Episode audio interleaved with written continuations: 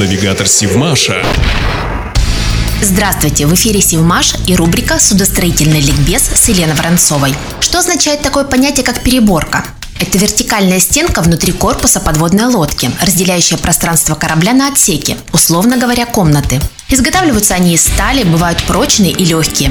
Прочные переборки делят внутренний объем современных подводных лодок на шесть-десять водонепроницаемых отсеков и обеспечивают подводную непотопляемость корабля. Легкие переборки предназначены для обеспечения надводной непотопляемости атомохода. А попасть из отсека в отсек на атомной подводной лодке можно через двери, имеющие круглую форму и называющиеся люками. На самих крышках люков устанавливается кремальерный затвор, который представляет собой специальный замок для быстрого закрывания, или, как говорят, задраивание. В фильмах про атомные подводные лодки часто можно услышать выражение «задраить люки».